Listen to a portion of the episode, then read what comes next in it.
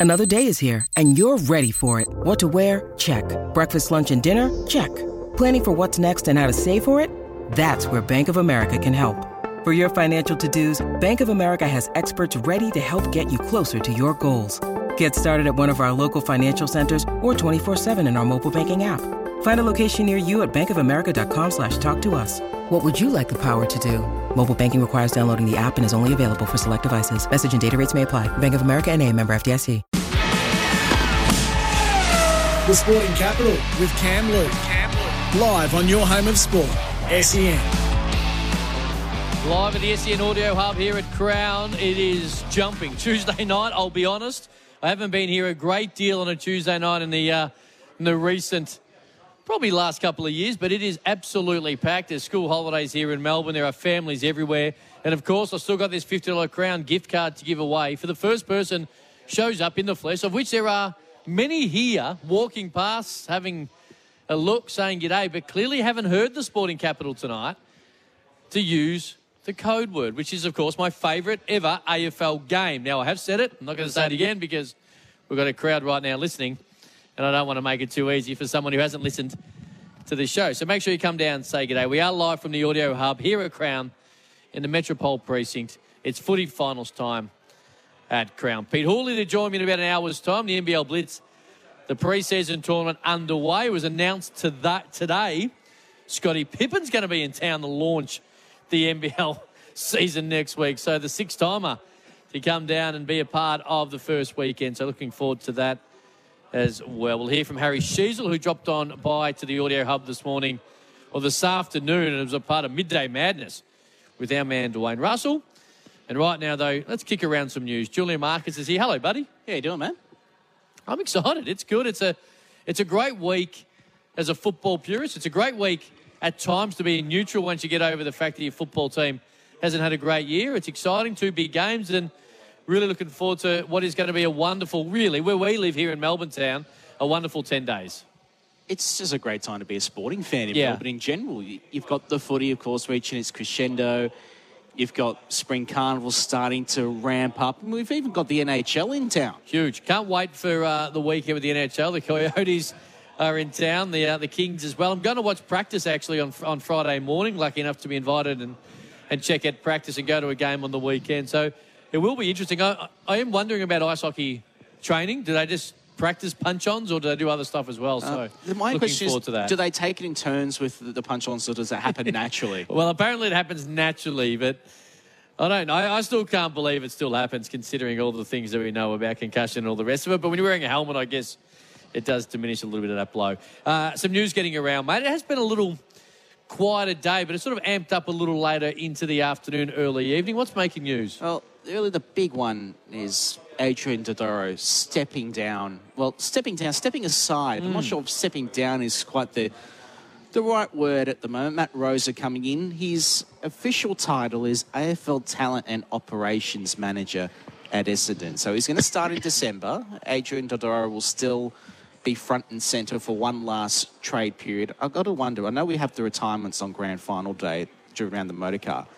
Has there been any one person who's given us more in trade period than Adrian Dodoro over the last one. 20 years? It's good, of course, being a big part of Trade Radio, which launches tomorrow.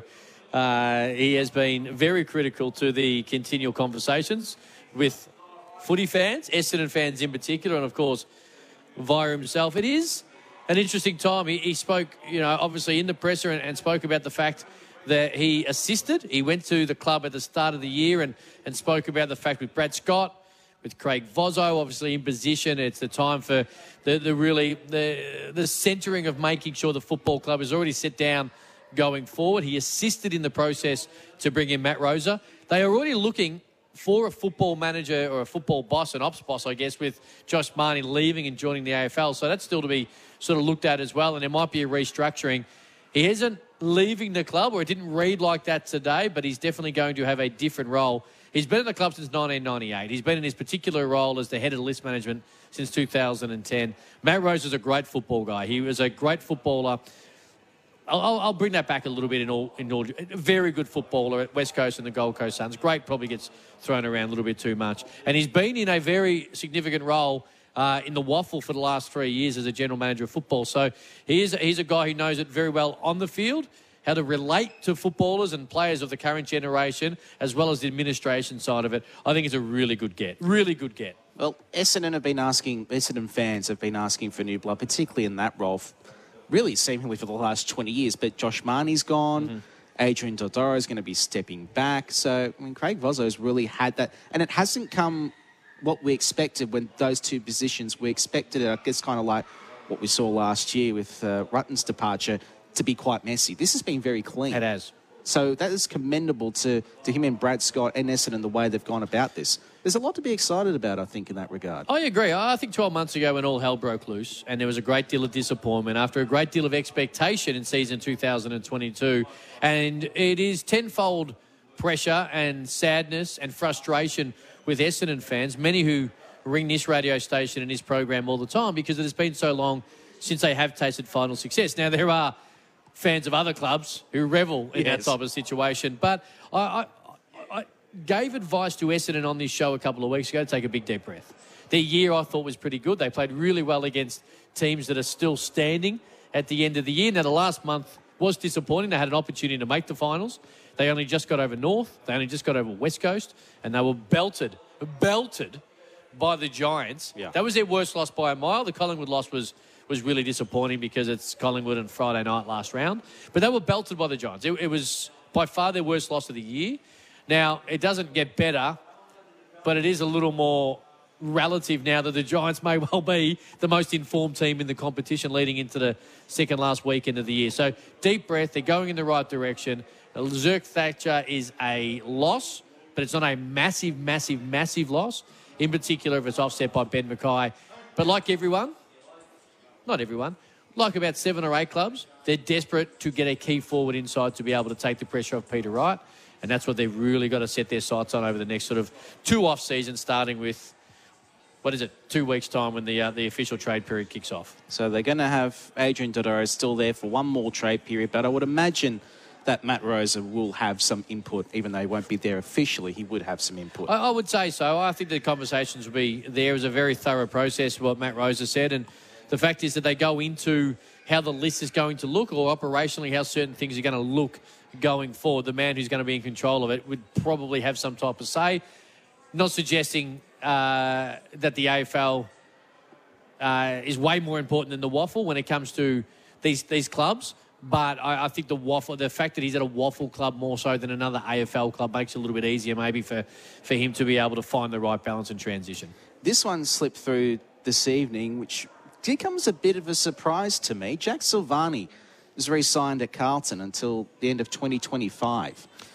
Now, he's no guarantee to get back into the team anytime soon. I mean, I'd say he'd be at outside odds to get back into the side this week. And if they get through to a grand final, he'd need injuries in order to get back into the side. And then you ask the question in 2024 is he in Carlton's best 22? Now, I know that there weren't a lot of offers. He was being shopped around on the open market. There weren't a lot of offers out there. So they've gone back to Carlton cap in hand and they've done this deal. But one must wonder is this a case of, for, for Jack Silvagni, he's going to have to be toiling it away in the VFL for a while. Interesting. As you touched on, been reported that there was an opportunity for Jack Silvagni to possibly look elsewhere. And maybe there wasn't, wasn't as much interest outside of the Carlton Football Club as a lot of people thought there might have been. He's played some solid football and then he got hurt. I don't think there's any chance he gets selected this week. I know last week was the excuse or the reason was given that he hadn't played senior football for, for a number of weeks and you're trying to throw him into the cauldron in a Friday night big final. You know, the worry was that someone gets hurt. If you're playing him as the sub, he's got to get out there early. Just in the end, way too many ifs, buts, and maybes. I'd be surprised if he gets in this week. Harry McKay is going to come in. We know that for sure. And Pittonet and Tom De Koning have found that right matchup, or at least the combination is probably the right word for it. I do like it though, because you do need, and I think too often clubs, when guys aren't in your best 22 automatically. You do need those depth guys, and we are seeing, you know, you've got to go 27, 28, 29, 30 deep. Silvagni's part of that. He will play minimum 10 or 12 games next year. Injuries happen, and he can work his way to get back in to a position on the team. The, the thing for, with Silvagni is, who I like as a footballer, is he doesn't have one particular specific superstar skill set. Yep. Right? He's a great toiler and he's been able to be used at spot times at different times. So that probably hurts him a little bit in some aspects, but I think he's been a wonderful footballer. I, I, really do. He takes a little bit of extra pressure because of the Silvagni name, no doubt. Uh, and now this Carlton team is, is humming.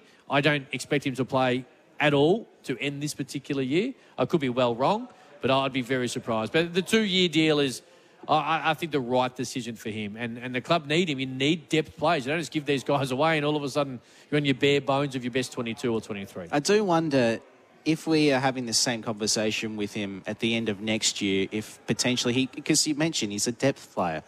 And I would have thought there would have been some interest out there in the open market this year. Maybe that's another thing for Carlton in the future. Well, if we have injuries, we can put him in.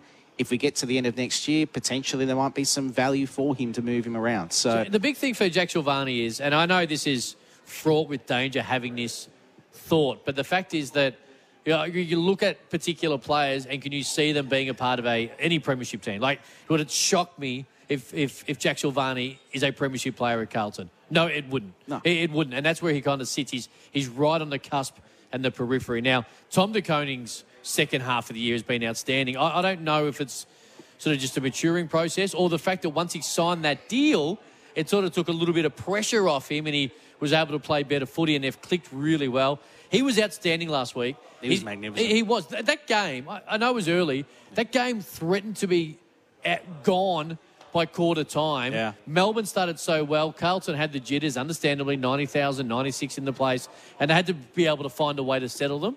De Koning did exactly that, and the whole thing changed. just on that, the shaking, I still haven't got that out of my head. The shaking at the stands at the MCG mm. with the Acres goal and the final siren. Those are moments. Uh, who cares what happens this weekend? Those are moments you don't forget as a footy fan. Absolutely, and it, it builds onto them. If they are, in fact, to fall one game short of making the grand final, it is not based on the type of team they are and the type of footy they are playing. It is based on the fact that they lost their way, and there was a number of reasons for it. And uh, it wasn't the coach, although a lot of Carlton fans rang this particular station to say that it was the coach. That's the reason they're going to fall one week short, if they do in fact lose this weekend, because finishing outside the four, everything that had to go into finishing fifth to make sure they made the eight, it's not easy to be able to continually stand up and, and deal with that. They have done it particularly well. They are in wonderful form. There's an argument to suggest that the two informed teams in the final four are the two teams from outside the four in the Blues and the Giants. But in saying that, is a huge amount, huge amount of pressure on the line to be able to continue that undefeated Gabba record. Hold right there, Julian. I'm going to come back to you on the other side of this. The temper text is fired on up.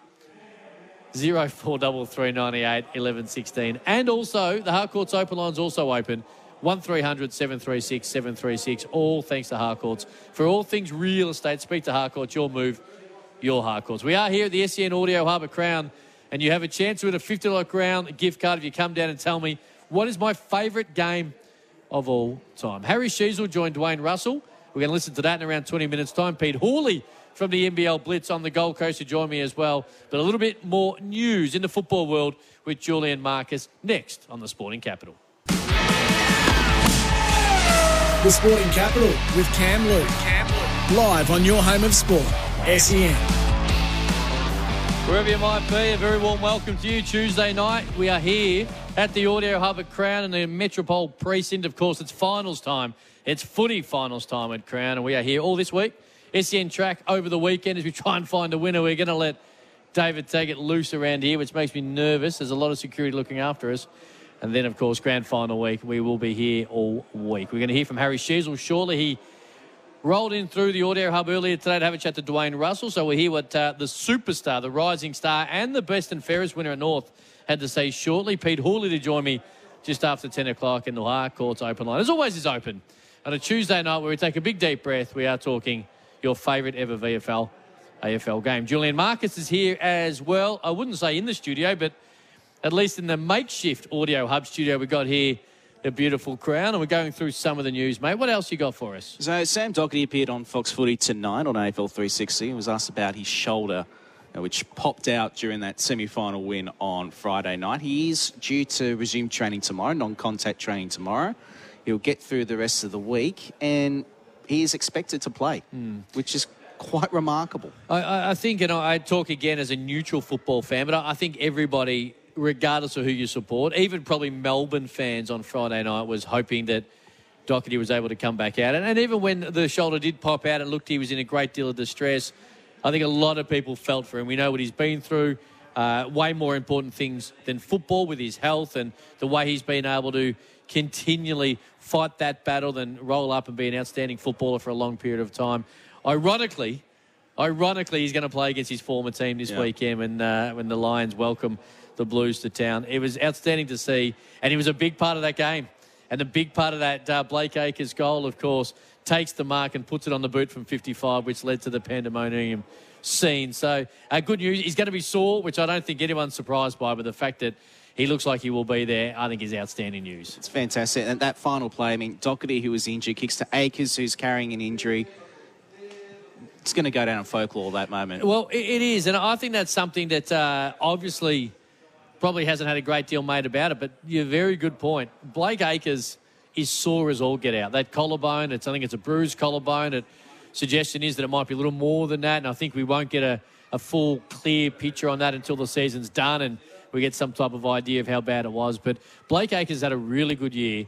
It's a year that on the wing in particular, where the wings become in vogue again. Yeah. We've seen Daicos, we've seen Gulden, we've seen some of these players be able to stand up and be a big part of the structure up of some teams, which hadn't always been the case in the previous, definitely two decades. But in the last probably four or five years, it was more about just finding another midfielder not to play the traditional wing position. It's back in vogue, and Blake Acres is a big part of that. We're seeing what a specialist wing can do in the modern game. And as we see, modern trends dictate different approaches.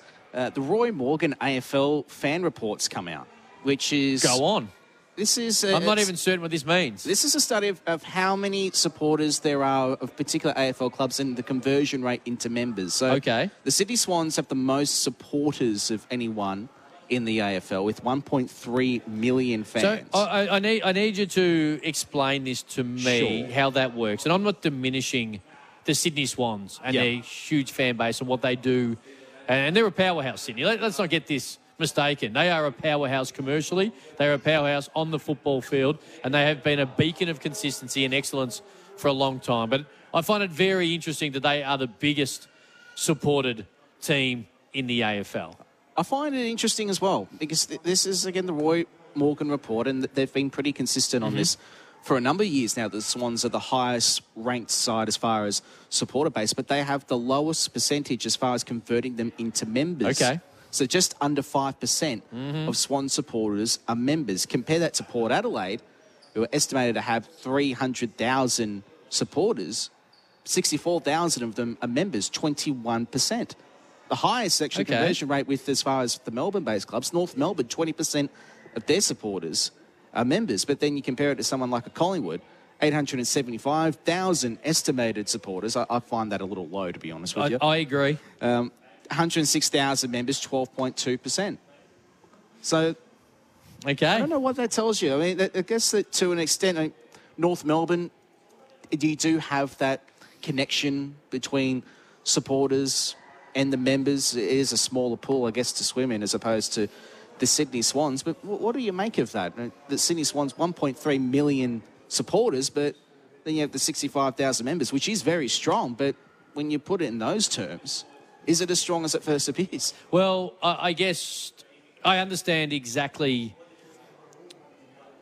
I, I kind of exactly understand what they are trying to suggest. I guess from a financially strong point of view, members is, is what is continually able to, to, to float the club, and, and the more members you have, the more financially viable you are. Of course, West Coast have probably got more members, would have more members than anyone else if they could actually have a bigger ground or had more people to fit into Optus Stadium. Uh, yeah, I, I don't. I, I, I'm not a huge survey guy in this Yeah. type of particular situation. I have no doubt there are 1.3 million people who support the Sydney Swans.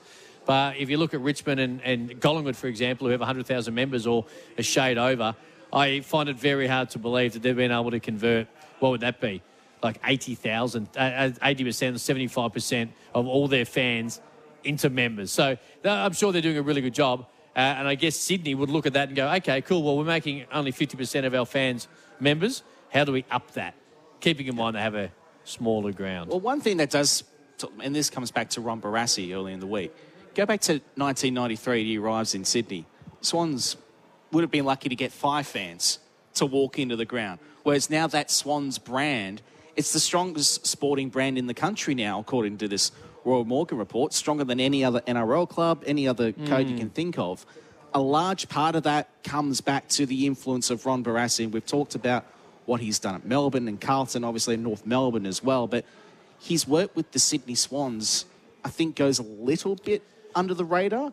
And if you look at where the Swans were in 1993, Yes. and when he left in 95, Swans made the grand final the following So year. th- that wonderful story that was uh, recounted a number of times earlier this particular week uh, after the passing of, of the legend, that they had an opportunity if they lost to Collingwood, or if they lost, that they were going to get a priority pick in 1995, and he was able to fire them up. Now they weren't suggesting anyone was trying to lose the game, but was able to motivate them enough to suggest that beating Collingwood means more than a priority pick. The fact is, 12 months later, they did make a grand final. And ever since 1996, honestly, they've been a powerhouse on the field. Now, I'm not saying they have been the best team in the league every single year since then, but they were very strong uh, in the early 2000s. Of course, prelims, back to back grand finals, and then a grand final and a premiership in 2012. Finals pretty much all the way through. A couple of odd years, they dropped out of the eight, but they are a consistently brilliant football club. And you could, again, again, there are a number of people who are absolutely critical to the success and the foundation of the Swans in Sydney. But that Ron Barassi, that, that, that story and the moment and that game against Collingwood in 95 translated clearly into something bigger and better going forward. Like, no one thought they were going, no one thought in 1996 they were going to a grand final. And from Yep. there, it, it grew into the wonderful club we do see today. Although, I, I don't think they're the most heavily supported team in the country. I'm against that survey a little bit, but they are a powerhouse. That I do agree with. I'd love to actually see what the, the true numbers are as far as across the board. Yeah. Because, I mean, you, you're also going to have your sh- strangleholds, like a club like West Coast. They've obviously got all of WA, but Yes. how many outside of WA have you truly got? True. That would be a, a fascinating thing to mm-hmm. see someday. Also, Nathan Buckley has joined the Richmond consultancy group for the next coach. He's him and Trent Cotchin. Who would have thought them would have been teaming up in any situation? But Nathan Buckley's joined that conversation as far as Richmond. That we know that they're down to two: Andrew McQualter and Adam Yze for that vacancy as far as the Richmond head coaching position. I think it's a really good uh, decision by the Richmond deciders to be able to bring Nathan Buckley. And I like the idea of getting a recently retired coach who clearly isn't overly interested in coaching again. And to be honest, why would he? He's working the best radio station in the world and he's doing a great job on, on Fox Footy. I'm a big Nathan Buckley fan, always have been. I thought he, you know, really in the end, the voice was needed, had to be a new one. I think that's, that's and he's been well documented. But I also think that what he was able to do on the football field was huge for the success of Collingwood. They make a grand final in 2018, they make a prelim in 2019.